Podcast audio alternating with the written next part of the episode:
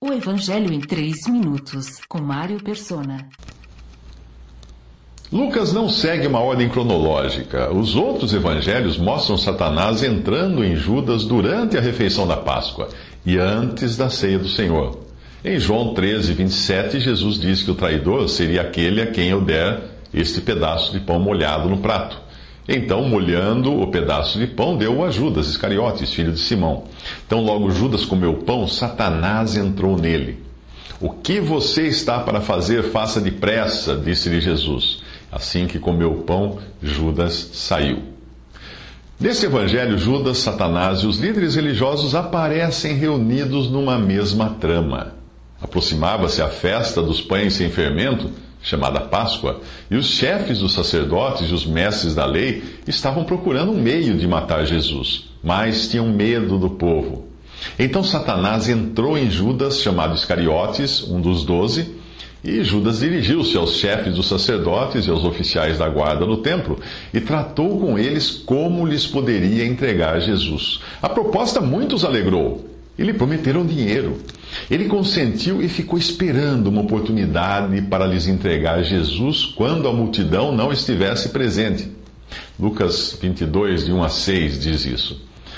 Quando se quer eliminar um terrorista, toma-se o cuidado de surpreendê-lo só a fim de evitar danos colaterais.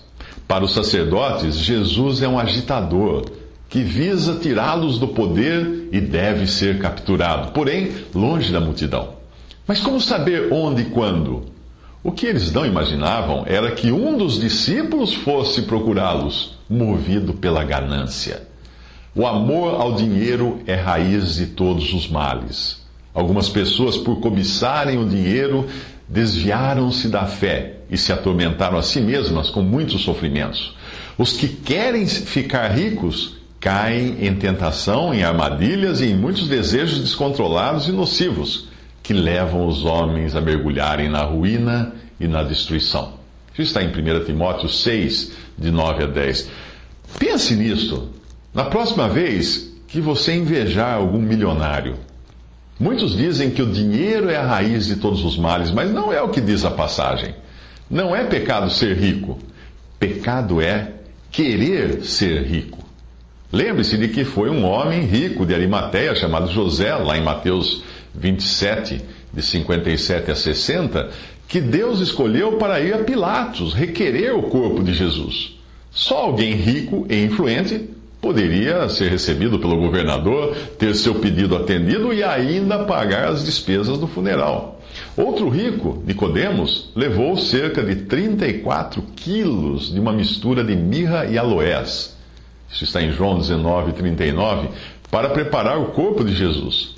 Se o Senhor lhe der mais do que o necessário, isto é um sinal de que você deve usar sua riqueza para Ele. Visite 3minutos.net. Dúvidas? Visite respondi.com.br. Adquira os livros ou baixe o e-book. Também para Android e iPhone.